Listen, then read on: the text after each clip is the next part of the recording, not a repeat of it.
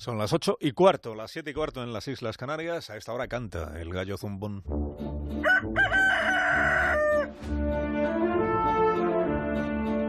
Hoy con la firma de Antonio Lucas. Antonio, buenos días. Buenos días, Alsina.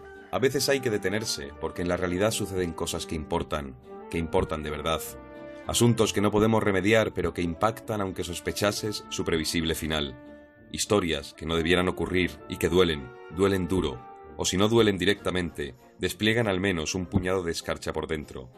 La aparición del cadáver del niño Gabriel dispensa un desamparo en quienes somos adultos desde hace ya demasiado.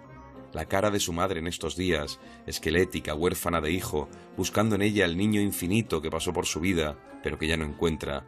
Esa imagen de la madre consumida es terrible, esa madre sin hijo porque se lo han matado, esa madre sin brújula, sin premeditación y casi ya sin llanto.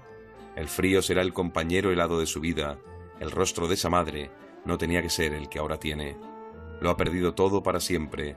El daño feroz de esa mujer de Almería exige pararse a pensar, no por solidaridad sino por espanto. Solo le quedará un vago recado de consuelos, que son la máscara que se pone a la nada. Durante dos semanas, esa mujer habló a su hijo por las teles desde otra muerte que no es la suya.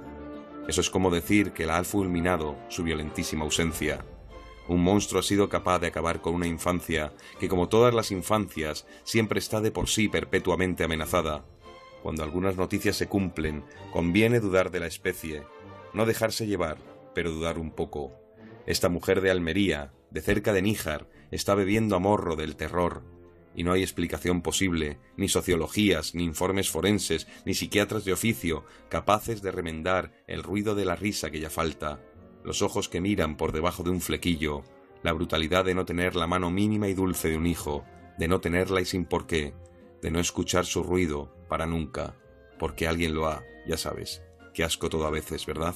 Hasta la próxima. Tengas un buen día, Antonio, y hasta el próximo.